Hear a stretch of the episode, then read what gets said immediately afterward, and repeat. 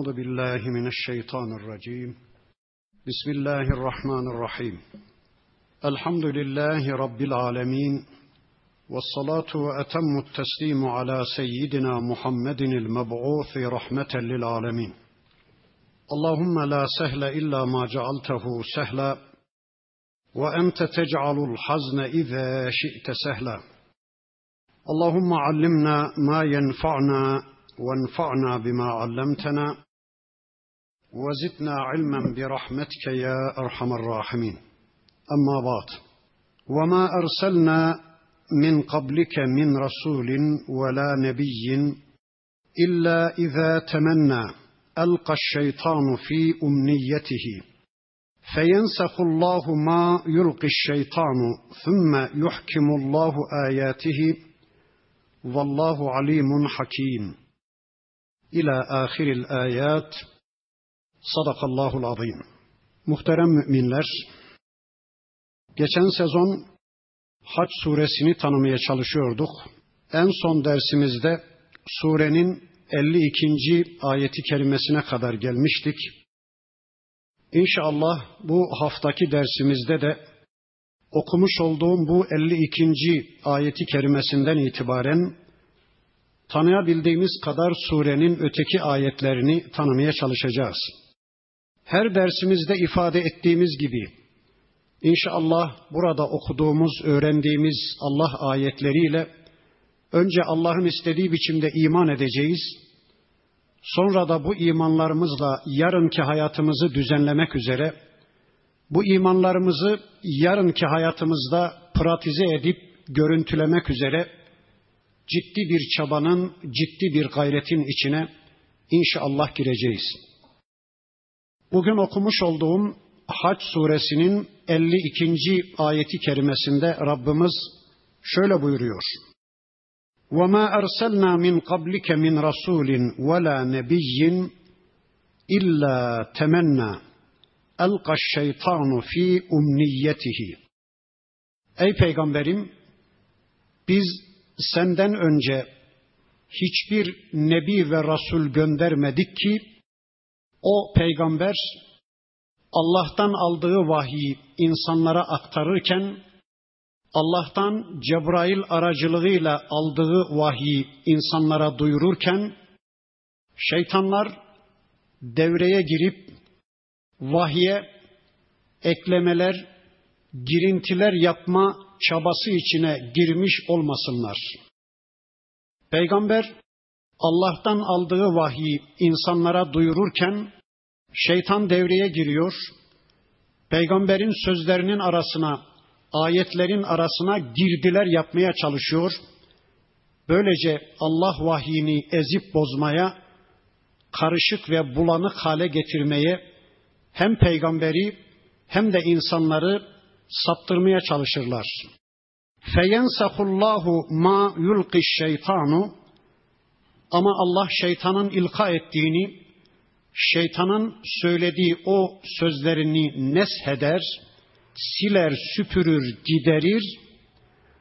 Sümme yuhkimullahu ayatihi sonra ayetlerini tahkim eder, ayetlerini güçlendirir. Yani gerek peygamberin gerekse peygamberin vahyini dinleyen insanların kalplerindeki, kafalarındaki şeytan şüphelerini, şeytan tereddütlerini, şeytan sözlerini Allah giderir. Peygamberin okuduğu vahiy dipdiri insanların kalbinde canlı bir biçimde kalır. Vallahu alimun hakim. Şüphesiz ki Allah her şey bilen, her konuda hikmetle hükmedendir, hayata hakim olandır. Evet, bu ayeti kerimenin bir manası böyledir. Demek ki peygamber Allah'tan aldığı vahyi insanlara okurken şeytan devreye giriyor, vahye gölge düşürmeye çalışıyor, vahyin insanlar tarafından yanlış anlaşılması konusunda bir çabanın, bir mesainin içine giriyor. Ama Allah ona izin vermiyor. Vahyi ezip bozmasına, peygamberi ve müminleri şüpheye düşürmesine Allah izin vermiyor. sadece bir teşebbüs izni veriyor, hepsi o kadar. Ayetin bir ikinci manası da şöyledir.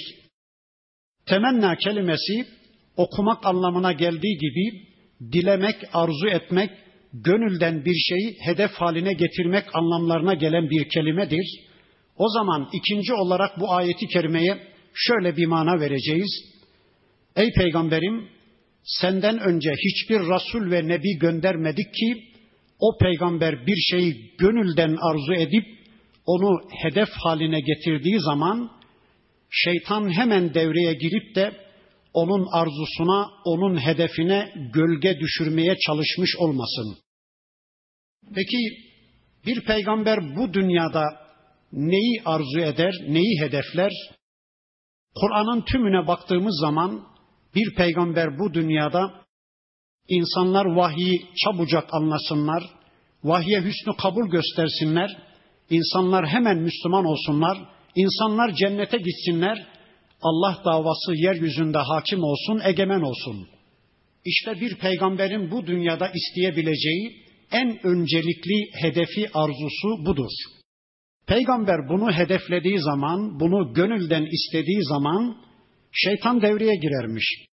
Boşuna çabalıyorsun. Kesinlikle bilesin ki senin dinin bu dünyada kabul görmeyecek. Senin davan bu dünyada asla hüsnü kabul görmeyecek. Kimse sana iman etmeyecek. Baksana çok az insan toplumda sana iman ediyor. İnsanların pek çoğu sana iman etmiyor. Bu işten vazgeç. Eğer Rabbin gerçek bir Rab olsaydı, eğer gerçekten Allah olsaydı elbette seni başarılı kılardı. Senin dinini yeryüzünde egemen kılardı. insanların hüsnü kabul göstermesini sağlardı diye peygamberlerin kalbine şüphe atarmış, tereddüt atarmış. Bir de o peygamberlere iman etmiş, onların etrafındaki bir avuç Müslümana da şunları söylermiş şeytan. Peygamber diye bir sahtekarın peşinde gidiyorsunuz. Eğer o gerçekten Allah'ın elçisi olmuş olsaydı, o gerçekten salih bir insan olmuş olsaydı, herhalde şu ana kadar Allah onun sözlerini yeryüzünde egemen kılardı, onun dinini yeryüzünde hakim kılardı, vahyi insanların kalbine yerleştirirdi. Baksanıza toplumdaki siz azınlık Müslümanlar hep zulme maruz kalıyorsunuz. Eğer bir Allah olsaydı sizi böyle mazlum bir konumda bırakmazdı, sizin davanızı egemen kılardı diye Müslümanların kalbine, peygambere iman etmiş bir avuç insanın kalbine de bu tür şüpheleri atarmış şeytan. Mesela Nuh Aleyhisselam'ı bir düşünün. Nuh Aleyhisselam'a iman etmiş, çevresindeki bir avuç Müslümanı bir gözünüzün önüne getirin. 950 yıl beklediler. İnandıkları Allah'ın yardımını beklediler. Şeytan kaç kere geldi gitti Nuh Aleyhisselam'a Allah bilir. Nuh Aleyhisselam'ın etrafındaki o, o bir avuç Müslümana şeytan kaç kere gelip şunları söyledi Allah bilir. Ya 950 yıldır bekliyorsunuz. Gerçekten bu bir peygamber olsaydı, gerçekten inandığınız Allah gerçekten var olsaydı sizi böyle rezil bir konumda tutmazdı. Öldürülen siz, işkenceye maruz kalan siz, yalanlanan siz, hakaretlere mahkum olan siz, vazgeçin bu işten, bu işin aslı astarı yoktur diye belki binlerce defa o müminlere geldi gitti şeytan, binlerce defa Nuh Aleyhisselam'a geldi gitti şeytan. Ama sadece teşebbüsüne izin veriyor Allah. Şeytanı asla bu konuda başarılı kılmıyor. Vahyi ezip bozmasına izin vermiyor peygamberin ümitlerini kırmasına, Müslümanların kalplerinde vesvesesinin yerleşmesine Allah asla izin vermiyor. Ve inna zalimine lefi şikakin ba'id.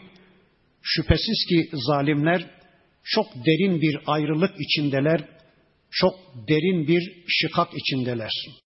Peki acaba Allah teşebbüs de olsa bu kadarcık bir izni şeytana niye tanıyormuş?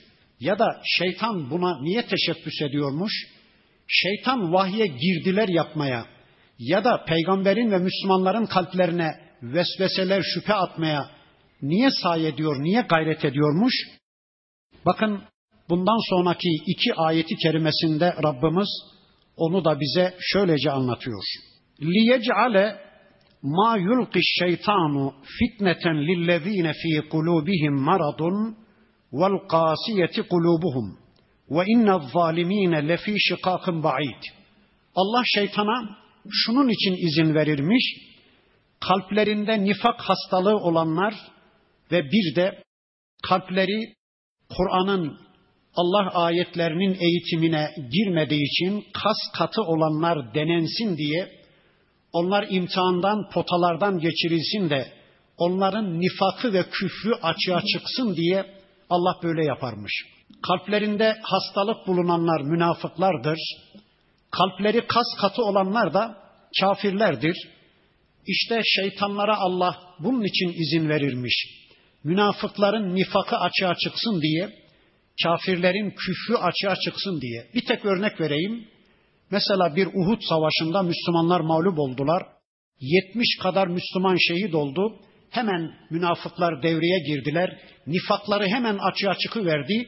Fırsatı ganimet bildiler. Bu peygamber gerçekten hak bir peygamber olsaydı ya da gerçekten o peygamberi görevlendiren bir Allah olmuş olsaydı Müslümanlar burada şehit olmazlardı, pisi pisine öldürülmezlerdi gibi sözlerini münafıklar hemen açığa çıkarıverdiler. Yani nifaklarını ve küfürlerini ortaya koyuverdiler. Böylece işte Allah şeytanın fısıltılarına mı kulak verecekler? Şeytanın girdilerine, vesveselerine mi itibar edecekler? Yoksa Allah'a ve peygambere mi güvenecekler?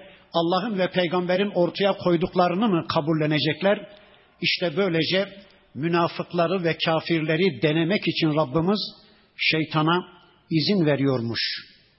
Bir ikincisi de وَلِيَعْلَمَ الَّذ۪ينَ اُوتُ الْعِلْمَ bir de kendilerine ilim verilenler, vahyi tanıyanlar, vahiden nasibi olanlar, ennehul hakku min rabbike feyu'minu bihi.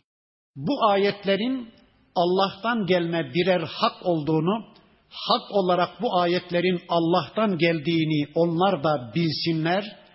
Böylece bu ayetlere iman etsinler. Fetuhbite lehu kulubuhum. O müminlerin kalpleri de Allah'ın bu ayetlerine yatışsın. Allah'ın bu ayetleriyle kalpleri itminana kavuşsun diye Allah biz böyle yaptık diyor. Şeytanlara bu konuda teşebbüs izni verdik diyor. Bakın kendilerine ilim verilenler, ilimden nasibi olanlar yani vahyi tanıyanlar, vahiden nasibi olanlar kesinlikle şeytanın vesveselerine itibar etmezler. Onlar kesinlikle bilirler ki bu ayetler Allah'tan gelme hak ayetlerdir. Bu konuda zerre kadar bir şüpheye düşmez onlar. Onlar kesinlikle bilirler ki Allah şeytanlara vahyini ezdirip bozdurmaz. Onlar kesinlikle bilirler ki peygamberin ağzından vahyin dışında bir şey çıkmaz. Kesinlikle bilirler ve inanırlar ki peygamber sadece vahiy konuşur. Peygamber vahyin yeryüzündeki konuşan ağzıdır, konuşan kısmıdır. İşte kendilerine ilim verilenler yani Kur'an bilgisine, vahiy bilgisine sahip olanlar kesinlikle şeytanların fitnelerine itibar etmezler. Ve inna Allah lehadillezine amanu ila sıratın mustakim. Şüphesiz ki Allah müminleri yani Allah bilgisine güvenenleri, Allah bilgisine itibar edenleri, Allah bilgisinin Allah ayetlerinin hak olarak Allah'tan geldiğine iman edenleri dost doğru yola sırat-ı müstakime ulaştığı şeytanların onlara zarar vermesini engeller. Evet, müminler zerre kadar vahiden şüphe etmezler. Peki okuduğum bu 3-4 ayet bize ne anlattı? Burada kısaca bir özet yapıp inşallah geçeyim. Bu ayetler ısrarla bize şunu anlattı. Kesinlikle Allah vahiyini korumuştur. Vahiyini koruma altına almıştır. Kesinlikle Allah elçilerini korumuştur. Elçilerinin sözlerini son peygamber Hazreti Muhammed Aleyhisselam'ın ağzından çıkan hadislerini de korumuştur, koruma altına almıştır. Kesinlikle bilelim ki hiçbir peygamber vahiy konusunda Allah'a ihanet etmemiştir. Ne demek o? Yani Allah'ın demediklerini dedi, dediklerini de demedi pozisyonuna hiçbir peygamber tarih içinde düşmemiştir. Eğer bir peygamber vahye girdiler yapsaydı, yani bir harf dahi olsa Allah'ın vahyine ilave ya da bir harf dahi olsa Allah'ın vahyinden çıkarımda bulunmuş olsalardı, insanların içinde bulundukları sistemlerin keyfine göre Kur'an'ı öteye beriye sündürmüş olsalardı, kitabımızın başka surelerinin beyanıyla söyleyecek olursak, Allah onun şah damarını koparırdık diyor. Kesinlikle Allah vahyini korumuştur. Şeytanların ve iki ayaklı şeytansı güçlerin bu ayetleri ezip bozmalarına Allah asla izin vermemiştir. Bunun yasasını da Allah tarih içinde şöyle koymuştur.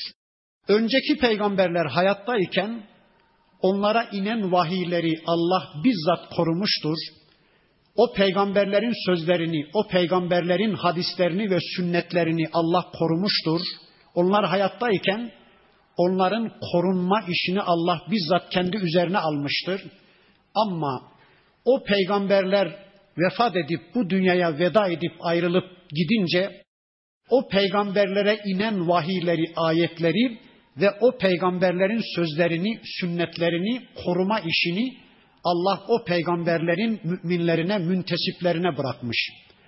O dönemin müminlerinin kalbine devretmiş. O müminler bozulunca ya da samimi olanlar ölüp de cıvıkları arkada kalınca işte o peygamberlerin kitapları da bozulmuş, o peygamberlerin sözleri de tahrif olup yok olup gitmiştir. İncil böyle bozulmuş, Tevrat böyle bozulmuş, Zebur böyle bozulmuş.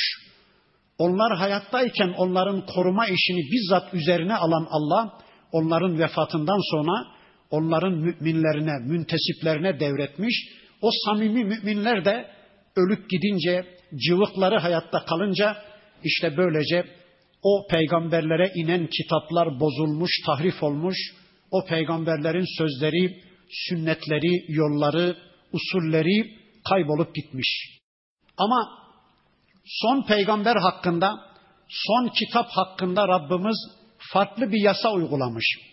23 yıllık hayatı boyunca sevgili peygamberimize inen bu ayetleri bizzat koruduğu gibi Allah bir de peygamber efendimizin ağzından çıkan sözleri Allah bizzat koruma altına aldığı gibi peygamberimizin vefatından sonra bu dünyadan ayrılıp gidişinden sonra da Peygamber Efendimiz'e inen bu ayetleri bir de Peygamber Efendimiz'in sünnetini, sözlerini koruma işini Allah yine bizzat kendi üzerine almıştır. Öyleyse kıyamete kadar bozulmadan dimdik ayakta duracak bir kitap, kıyamete kadar bozulmadan dimdik ayakta duracak bir peygamber sünnetiyle karşı karşıyayız. Kıyamete kadar bir insan ben Müslüman oldum. Ben Rabbime teslim oldum. Ben Rabbimi razı etmek istiyorum. Ben Allah'a kulluk yapmak istiyorum. Acaba Allah benden nasıl bir kulluk ister? Acaba ben Rabbimi nasıl razı ederim derdine düşmüşse kıyamete kadar kulluk bilgisine ulaşabileceği bir kitap dimdik ayakta duracak. Kıyamete kadar kulluk örneğini teşkil eden sevgili peygamberimiz Hazreti Muhammed Aleyhisselam'ın sünneti dimdik ayakta duracak. Kimse onu ezip bozamayacak. İşte bu ayetlerinde Rabbimiz bize bunu anlatıyor. Gerek şeytanlar gerekse yeryüzünde şeytan misyonunu üstlenmiş iki ayaklı şeytanlar, şeytansı güçler kesinlikle vahiy ezip bozamayacaklar. Kesinlikle kitaba ve peygambere gölge düşüremeyecekler. Kıyamete kadar bu dinin kitabı ve bu dinin peygamberinin sünneti dimdik ayakta duracaktır. Müminler bu konuda vahiy bilgisine sahip olanlar, ya da vahyin kıymetini bilenler, Allah bilgisine değer verenler bu konuda zerre kadar bir şüpheye düşmez derken ama bakın وَلَا يَزَالُ الَّذ۪ينَ كَفَرُوا ف۪ي مِرْيَةٍ minhu Kafirler bu konuda şüphe etmeyi sürdürecekler. Hatta te'tiyehumus saatu bağteten ansızın kıyamet onların beyinlerinde patlayıncaya kadar ev yahut da ye'tiyehum azabu yevmin akim kısır bir günün azabı, akim bir günün azabı kendilerine gelinceye kadar kafirler şüphelerini sürdürecekler. Bakın bu bir Allah bilgisi, bu bir Allah yasası. Kıyamet ansızın beyinlerinde patlayıncaya kadar ya da kısır bir günün azabı kendilerini kuşatıncaya kadar kafirler hep bu Kur'an konusunda şüphede olacaklarmış. Akıyım bir günle alakalı bir iki cümle söyleyeyim. Akıyım aslında kısır demektir. Kısır bir gün yani kendilerine hiçbir hayır getirmeyen bir gün gelinceye kadar ya da akıyım gecesi olmayan gündüz demektir. İşte Bedir'de geceyi göremedi kafirler, öldürüldüler. Gecesi olmayan bir güne akıyım bir gün denir ya da kendilerine hiçbir kar sağlamayan, hiçbir hayır getirmeyen bir güne yani helak gününe, yok oluş gününe akıyım gün denir. İşte Ad kavminin helak günleri akıyımdi. Onlara hiçbir hayır getirmedi. Geceyi göremediler. O gün onlar yok olup gittiler. Nuh kavminin helaki akım günlerindeydi. Semud kavmi işte önceki toplumların helak günleri akım bir gündü. Allah diyor ki bakın ya kıyamet ansızın onların tepelerine bininceye ya da helak günleri, kısır günleri gelinceye kadar o kafirler şüphe edeceklermiş. Peki o gün şüpheleri bitecek mi? Yani kıyamet günü bitecek mi? Elbette bitecek. Kur'an'ın beyanıyla ayan beyan bütün gerçekleri gördükten sonra bütün kafirler Müslüman olacaklar. Ya Rabbi biz iman ettik. Ya Rabbi biz Müslüman olduk. Ne olur ya Rabbi? Dünyada akıllarımız başlarımızda değilmiş. İki saatliğine de olsa bizi dünya bir daha geri çevir. Ne olur ya Rabbi diyecekler. Müslümanlıklarını ortaya koyacaklar ama geçmiş olsun. Geçmişler olsun. Bir de o akim gün yani helak günleri geldiği zaman yani azap melekleri onların canlarını almaya geldiği zaman şöyle pençelerini göğüslerine atarmış azap melekleri hücrelerini sökercesine canlarını alırken şöyle derlermiş. Ey hain Allah bu canı sana ona kullukta kullanasın diye emanet vermişti. Sen bu canı, sen bu hayatı Allah'a düşmanlıkta kullandın. Ver artık vakti geldi hain. Şu emaneti ver diye canını almaya azap melekleri geldiği zaman kafir o anda Müslüman olduğunu söyleyecek. Kur'an'da Allah anlatıyor. Ben Müslüman oldum. Ben şimdi Müslüman oldum. Geçmiş olsun. Geçmişler olsun. İşte ya geberecekleri güne kadar ya da hayatta olanlar kıyamet ansızın onların beyinlerinde patlayacağı ana kadar şüphe edeceklermiş. Neden? Hangi konuda şüphe eder kafirler? Allah konusunda şüphe ederler. Kur'an konusunda şüphe içindeler. Kur'an'ın Allah'tan geliş usulü konusunda şüphe içindeler. Peygamber konusunda şüphe içindeler. Acaba bu peygamber hak mı değil mi?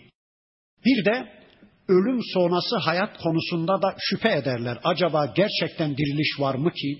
Acaba şu Müslümanların dediği doğru mu ki diye şüphe içindeler. Bir de müşrikler Allah'ı bırakıp da tapındıkları putları konusunda rahat değiller, şüphe içindeler. Acaba doğru muyuz, yanlış mıyız? Acaba bu putlar gerçekten Tanrı mı değil mi? Bakın müşrikler sürekli bir şüphe içindedirler. Esasen kafirin ve müşriğin inanışı, hayatı, hayat programı şüphe üzerine bina edilmiştir. Her konuda şüphe etmektedir. Çünkü bakın yeryüzünde hiçbir kafir, hiçbir müşrik Allah yoktur derken emin değildir. Bu konuda bir bilgiye, bir delile dayanmıyordur. Hiçbir kafir, hiçbir müşrik Kur'an yalandır derken Kur'an'ı reddederken bu konuda emin değildir, içi rahat değildir, bir delile, bir belgeye dayanmamaktadır.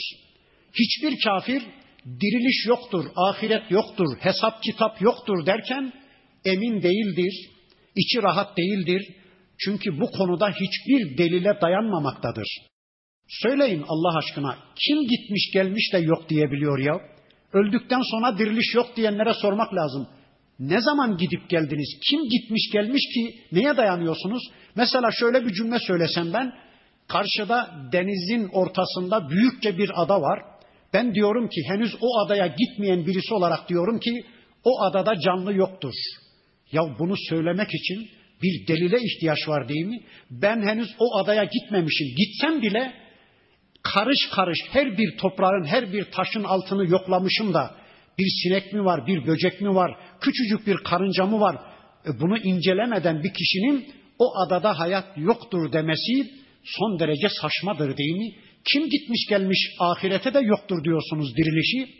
Kim gitmiş gelmiş Allah'ın yanına da Allah yok diyorsunuz? Kim görmüş Cebrail'i? Yani bu vahiy Allah'tan gelmedi demeye çalışıyorsunuz. İşte kafirler ve müşrikler sürekli şüphe içindedirler. İstedikleri kadar şüphe etsinler. Bakın Allah diyor ki El mulku yevme izin lillah. O gün mülk Allah'ındır. Kıyamet günü mülk Allah'ındır.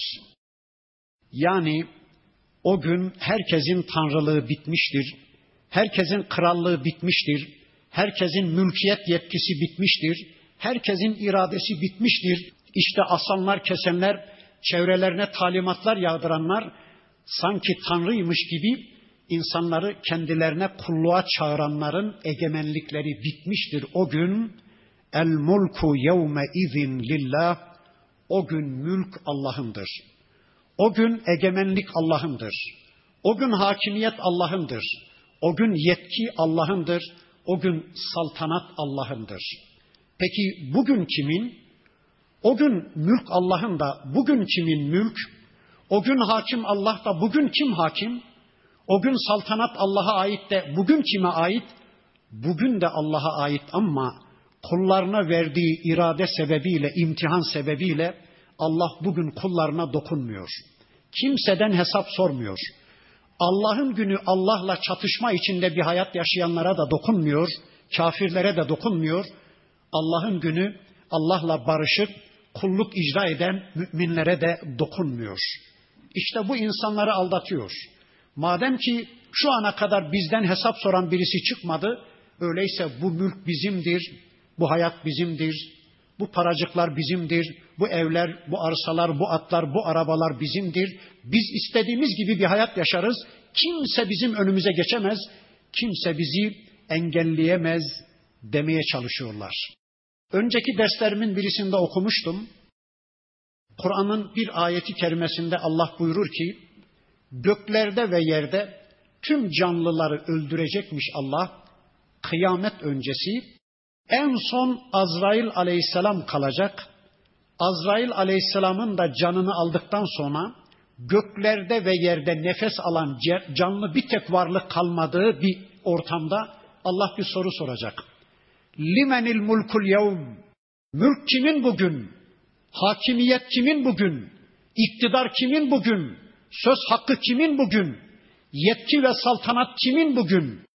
E cevap verecek kimse yok ki. Herkes ölmüş. Hani nerede o? Biz istedik mi asarız. Biz istedik mi keseriz. Biz istersek kestiririz. Biz istersek açtırırız. Biz istersek nefes alışverişinize bile izin vermeyiz. Biz istersek adımlarınızı bile kontrol ederiz diyen, egemenlik yetkisi, hakimiyet yetkisi bizdedir diyen insanlardan bir tanesi kalkıp da cevap verse ya, herkes ölmüş, herkes bitmiş, Allah soru soruyor. Mülk kimin bugün? Egemenlik kimin bugün? Saltanat kimin bugün? Cevap verecek kimse olmayınca Allah bizzat kendisi cevap veriyor. Lillahil vahidil kahhar. Bugün mülk, bugün iktidar, bugün söz hakkı, bugün yetki, bugün egemenlik kahhar olan, tek olan, dostlarını ödüllendirmeye düşmanlarından da intikam almaya kadir olan Allah'ındır diye Allah bizzat kendisi cevap verecek. Bakın dikkat ederseniz Allah dünya mülkiyetini kitabında çok fazla gündeme getirmez.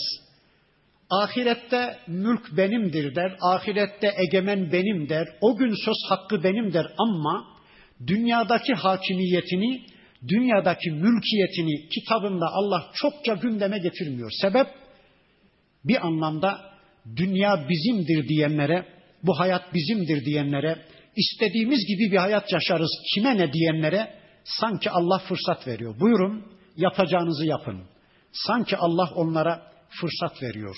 Zavallı insanlar sonlu oluşlarını, ölümlü oluşlarını, zavallı, aciz oluşlarını unutuyorlar da bu hayat bizimdir, bu mülk bizimdir, biz dilediğimiz gibi bir hayat yaşarız, kimse bizi bağlamaz demeye çalışıyorlar. Peki soralım Allah için kendi kendimize. Gerçekten biz mülkün sahibi miyiz? Gerçekten bu hayat bizim mi? Eğer bu hayat bizim olsaydı, bu mülk bizim olsaydı, sahip olanlar sahip olduklarını asla kaybetmezler. Bakın bir depremle, bir sel felaketiyle, bir kıtlıkla, bir helak yasasıyla ya o mallar, mülkler bizi terk edip gidiyorlar ya da bir ölümle biz onları terk edip gidiyoruz değil mi? Böyle ikili bir oyunun içindeyiz şu anda. Söyleyin Allah aşkına şu hayat benim olsaydı şu sakallarımın ağarmasına izin verir miydim? Şu hayat benim olsaydı yaşlanmaya izin verir miydim? Eğer bu hayatın sahibi ben olsaydım, şu mülkün sahibi, şu gençliğin sahibi, şu zindeliğin sahibi ben olsaydım, adım adım ölüme gitmeye çare bulurdum. Ölmezdim, bu mülkü kaybetmezdim. Ama işte görüyoruz ki bizim dışımızda bir varlık, Rabbimiz mülke egemendir, biz sadece onun kulları, köleleriyiz. Biz zaten mülküz, Malik Allah'tır ve mülkün malikle ilişkisi tıpkı bir kölenin efendisine ilişkisine benzer. İşte bakın Rabbimiz buyuruyor ki El mulku yevme izin lillah. O gün mülk Allah'ındır. O gün egemenlik yetkisi Allah'a aittir. Yahkumu beynehum Allah o gün insanların arasında hükmeder. Hükmü sadece Allah verir. Hiç kimse o gün hükmedemez. Herkes Allah'ın hükmüne boyun bükmek zorundadır. Hiç kimse Allah'ın hükmüne o gün itiraz edemeyecektir. Çünkü iradeler bitmiştir. Çünkü insanların geçici yetkileri bitmiştir.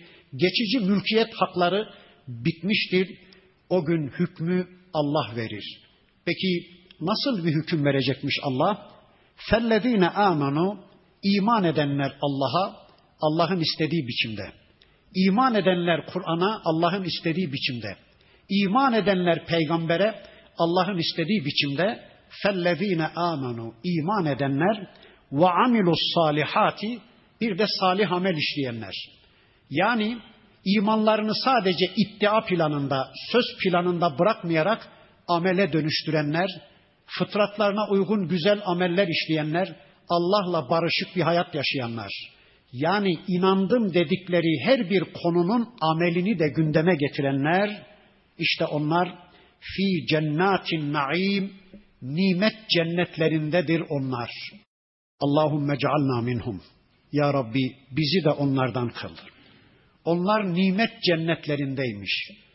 Nimetlerle dop dolu, nimetlerle meşbu bir cennete gideceklermiş onlar.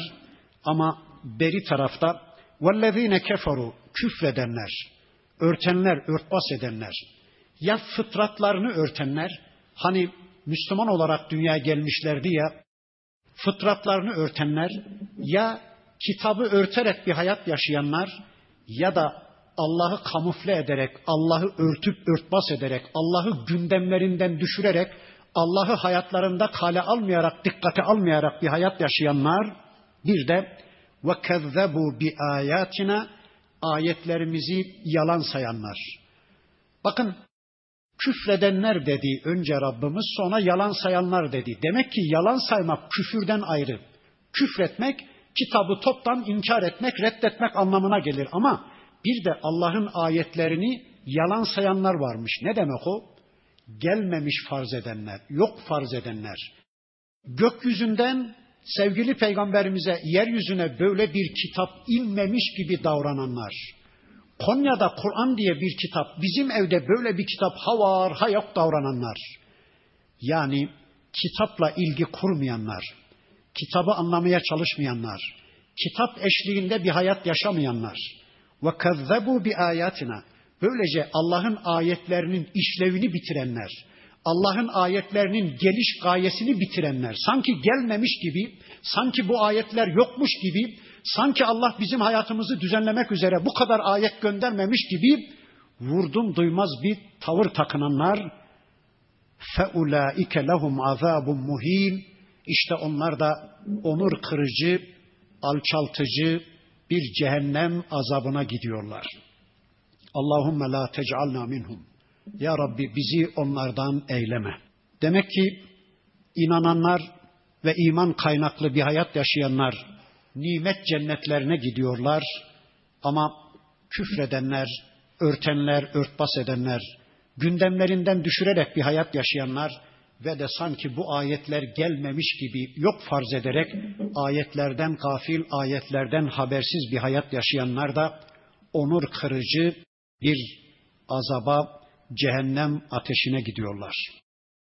Bundan sonra Rabbimiz hicretle alakalı zaten bu ayetler hicret günlerinde nazil oluyordu. İşte hicretten hemen sonra nazil olmuştu bu sure muhacir Müslümanları konu edinen bir ayeti kerimeye geldik. Bakın Rabbimiz şöyle buyuruyor. وَالَّذ۪ينَ هَاجَرُوا ف۪ي سَب۪يلِ اللّٰهِ Allah yolunda hicret edenler. ثُمَّ قُتِلُوا اَوْ مَاتُوا Sonra gerek kafirler tarafından öldürülür, gerekse kendi vadeleriyle ölürlerse لَيَرْزُقَنَّهُمُ اللّٰهُ رِزْقًا حَسَنًا Allah onlara çok güzel bir rızık hazırlamıştır. Ve inna Allah lehu ve hayrur razikin. Şüphesiz ki Allah rızık verenlerin en hayırlısıdır. Bakın burada muhacirlerden söz etti Rabbimiz. Kim bunlar?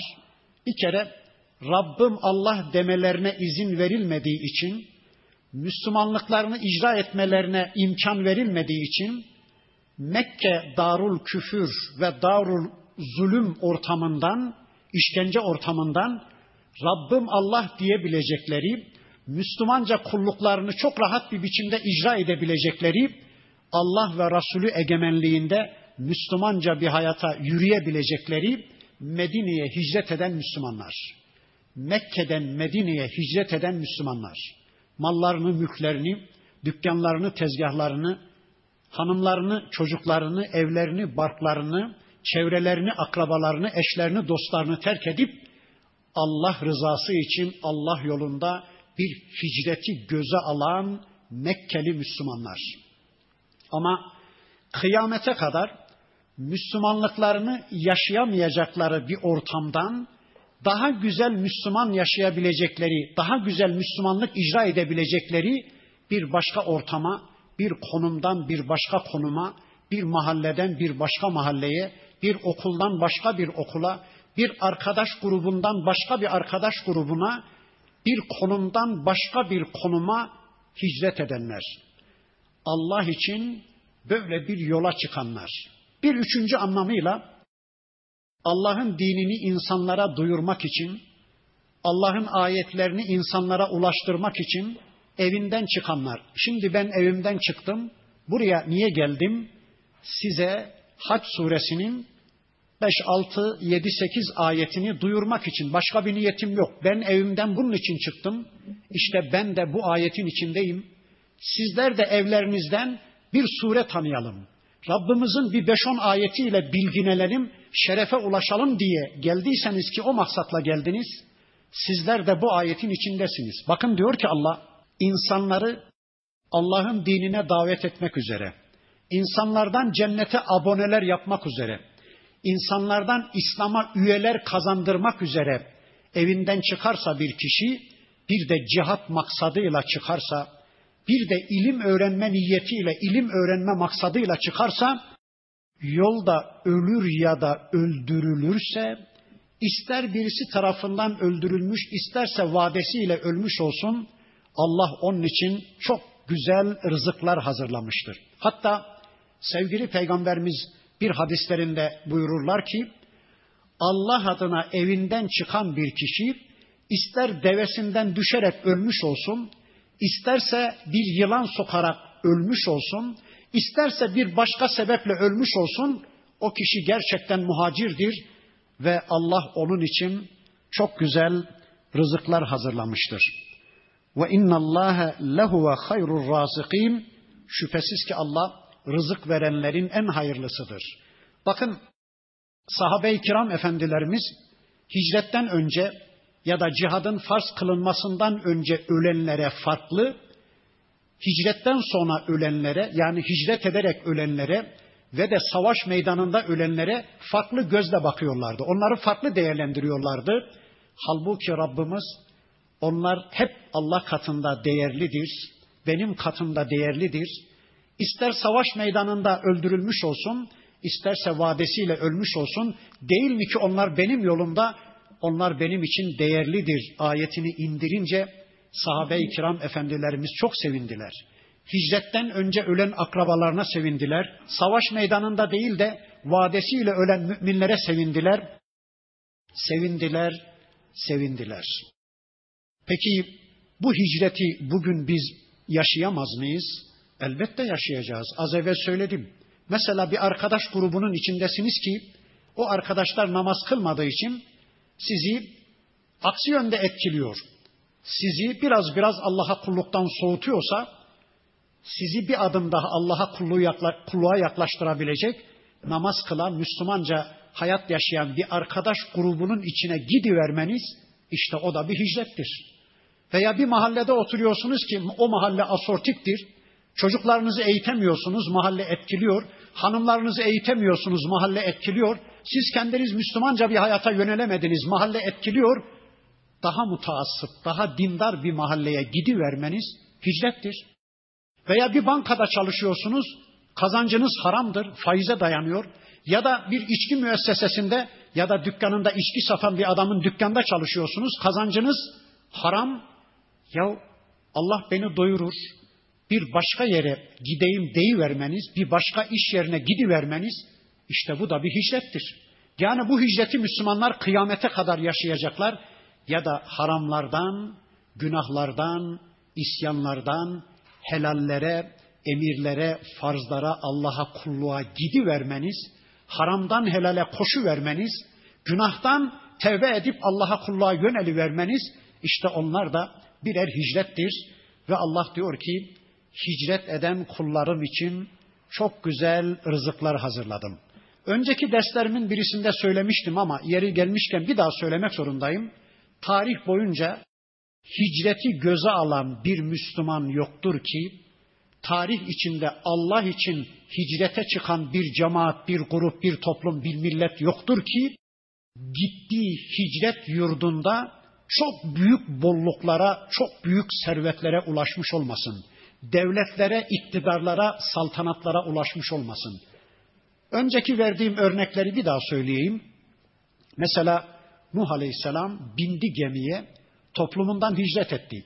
Çevresindeki işte 30-40 kadar Müslüman da tercihli peygamberden yana kullandılar. Mesela bir kadınsa kocasını, çocuklarını, ailesini terk etti. Bir daha onlarla görüşemeyecekti. Çünkü bir tufanla Allah gemiye binmeyenlerin tümünü yok edecekti.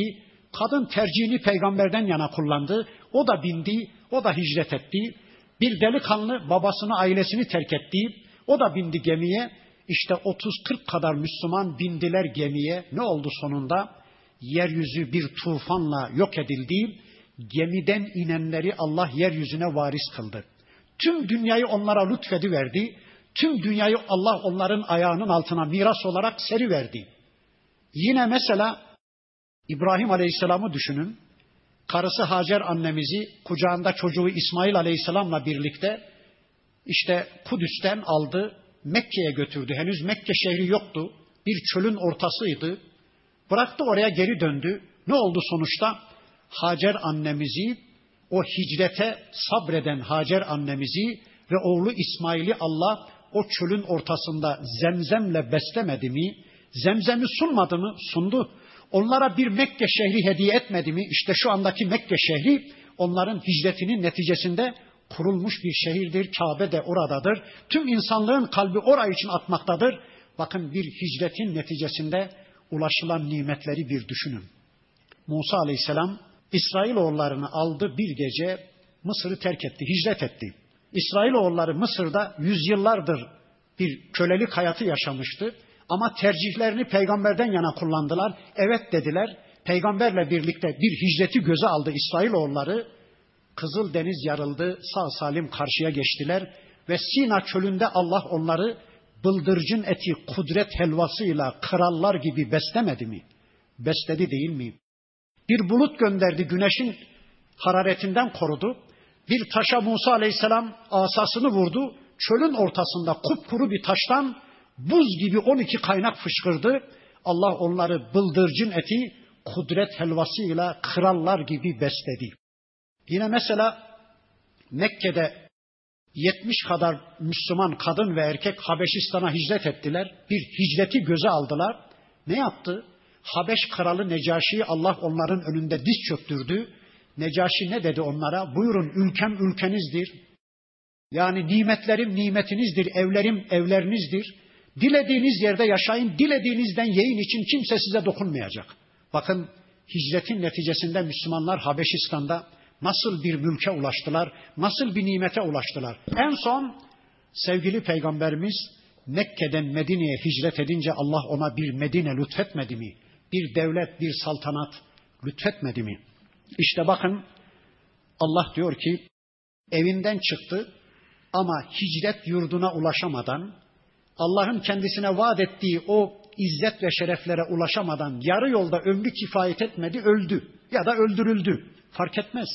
Hicret yurduna ister ulaşmış olsun, ister ulaşmamış olsun Allah onun için çok büyük rızıklar hazırlamış. Bu dünyadaki bir de leyudkhilennahum mudhalen yerdavnehu Allah onu razı olduğu bir cennete ithal buyuracak. Razı olduğu bir cennete. Cennet razı olunan bir makamdır. Yani cennette insanın burun kıvıracağı, ya şu da olmasaydı güzel olurdu. Bu cennetin tadını kaçırıyor diyebileceği hiçbir şey yokmuş. Ya da şu da olsaydı daha güzel olurdu. Bu niye yok ki bu cennette diyebileceğimiz yok yok. Böyle bir cennet düşünün. İnsanın razı olacağı bir cennet işte Allah böyle kullarını o cennetlerine ithal buyuracak. Ve inna Allah la alimun halim. Şüphesiz ki Allah her şeyi bilendir. Kullarını nasıl ödüllendireceğini bilendir. Kullarının neden razı olacağını bilendir. Kullarının neye iştah duyduğunu bilendir. Kullarına nasıl bir cennet hazırlayacağını bilendir. Ama bir de halimdir, ağır aldırandır. Düşmanlarını da hemen cezalandırmayandır. Kafirlerin hemen defterlerini dürmeyendir Ağır aldıran, bekleyen, belki tevbe ederler, belki pişman olurlar diye onlara karşı da halim davranandır Rabbimiz. Zalike işte böyle. وَمَنْ عَاقَبَ بِمِثْلِ مَا اُوْقِبَ بِهِ Kim ki kendisine yapılan bir saldırıya misliyle mukabelede bulunursa bu onun hakkıdır. Bir adama bir saldırı yapılmış, o da karşı tarafa nefsi müdafaa adına aynı saldırıyı gerçekleştirmiş. Yani misliyle mukabele etmiş. Bu onun hakkıdır. Allah öyle diyor. Bir tokat vurdular size. Sizin de karşıdaki kişiye bir tokat vurma hakkınız vardır. Malınıza birileri zarar mı verdi? Sizin de onun misliyle karşılık vermenizde bir sakınca yoktur. Bu ayeti kerime esasen haram aylarda Müslümanlara saldıran müşrikler hakkında nazil olmuştur. Nefsi müdafayı anlatan bir ayeti kerime. Haram aylarda aslında Müslümanlar savaşmıyorlar ama müşrikler fırsatı ganimet bilip Müslümanlara saldırı gerçekleştiriyorlar. Allah da diyor ki boyunlarınızı teslim etmeyin. Haram ay biz savaşmayız diye onların sizi öldürmelerine izin vermeyin. Siz de onlara misliyle mukabele edebilirsiniz. Hristiyanlık anlayışıyla İslam anlayışının farkı işte burada açığa çıkıyor. Hristiyanlıkta şöyle bir felsefe var. Suratın bir tarafına bir tokat vururlarsa dön öbür tarafına da vursunlar. Yok İslam'da böyle bir şey. Hristiyanlık bunu söylüyor ama bunu bugüne kadar uygulayan bir tek Hristiyan ne duydum ne de gördüm. Yalan söylüyorlar. Böyle bir şey olmaz zaten. İslam zarara misliyle mukabele etme izni veriyor. Evet.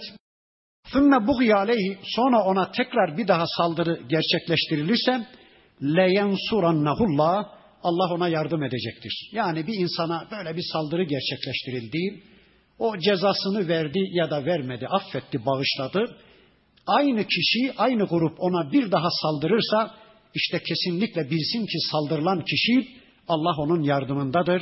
Allah onun desteğindedir. İnna Allahe la'afuvun gafur.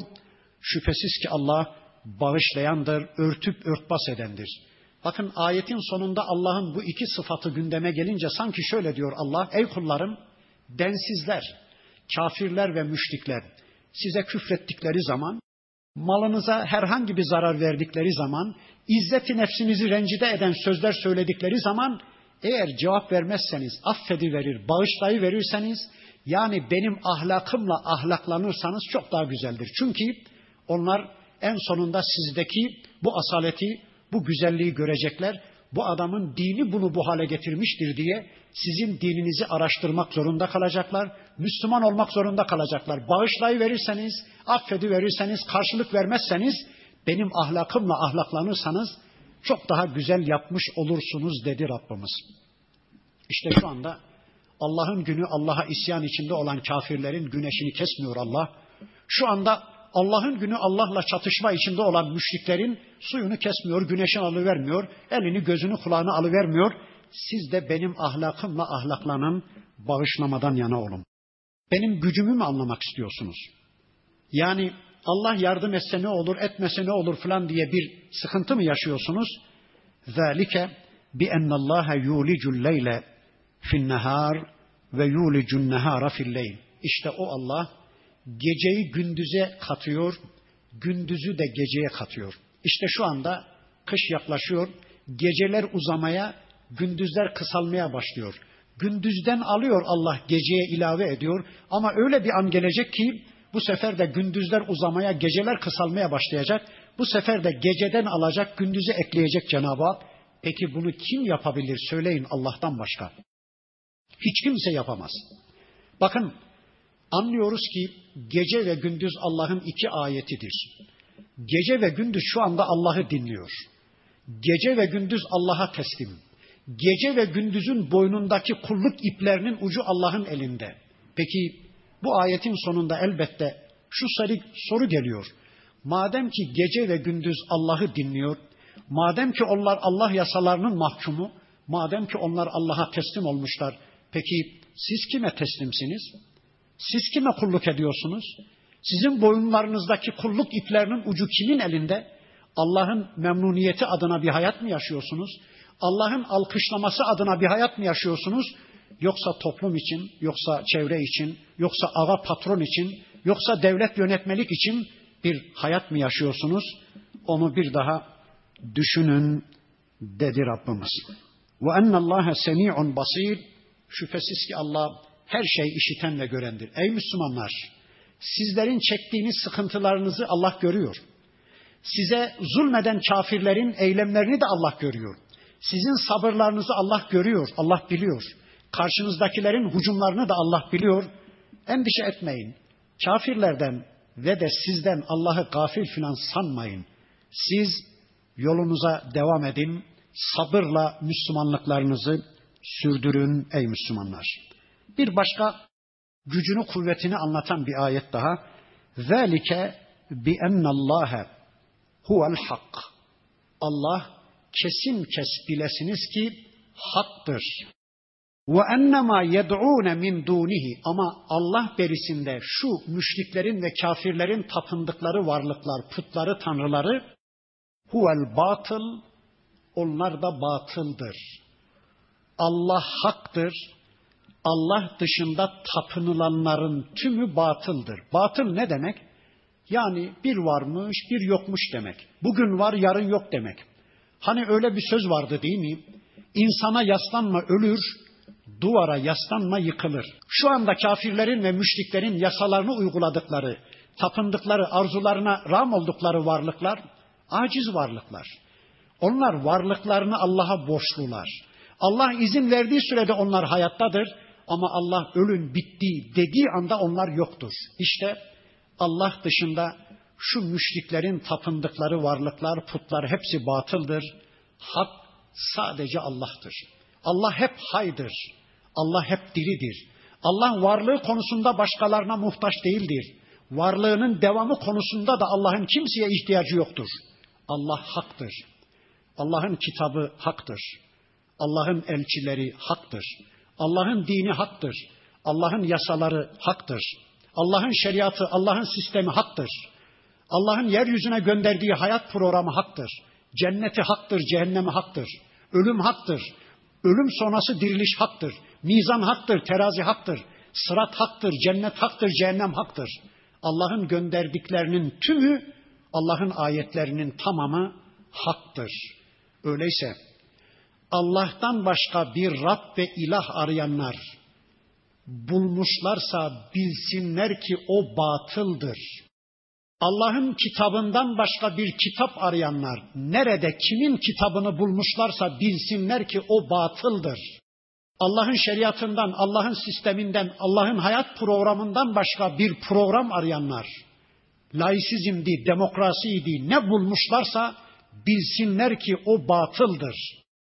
Allah'ın peygamberlerinin dışında örnek şahsiyet arayanlar, peşlerine düşürecek, sözleri, yasaları uygulanacak, örnek şahsiyetler, zatlar arayanlar bilsinler ki buldukları batıldır.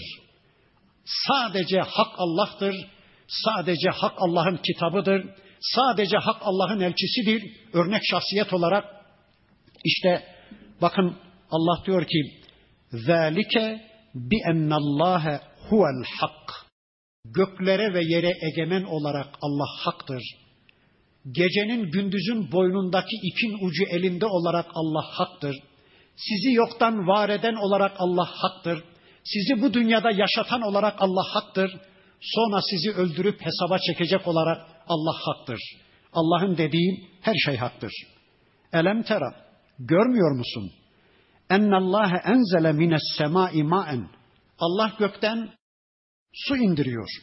Fetusbihul ardu muhtarra. O suyun inişiyle birlikte bir de bakmışsınız ki yeryüzü yemyeşil. Allah yeryüzüne yemyeşil bir elbise giydiri vermiş. İnnallâhe latifun habir. Allah latif, Allah her şeyden haberdardır. Bu ayetiyle Allah bize şunu anlatıyor. Allah'ın iki tür ayeti var. Önceki derslerimde de söyledim. Allah'ın iki tür ayeti var. Bir görsel ayet mesela yağmur bir görsel ayettir. Bir de Kur'an'daki ayetleri de işitsel ayetlerdir. Bir görsel ayet indirerek, yağmur ayetini indirerek yeryüzünü nasıl yeşillendiriyorsa, yeşertiyorsa Allah indirdiği şu Kur'an ayetleriyle de insanların kalplerini yeşertiyor, insanları hidayete ulaştırıyor, insanları Müslümanlaştırıyor ve Müslümanlaşan insanlardan da çok güzel ameller dökülmeye başlıyor. İnşallah burada kalalım. Kaldığımız yerden Rabbimizin öteki ayetlerini tanımak için önümüzdeki hafta tekrar bir araya gelmek üzere Allah'a emanet olun. Subhaneke Allahumma ve bihamdik. Eşhedü en la ilahe illa ente estağfiruke ve etubu ileyk. Velhamdülillahi Rabbil alemin. El Fatiha.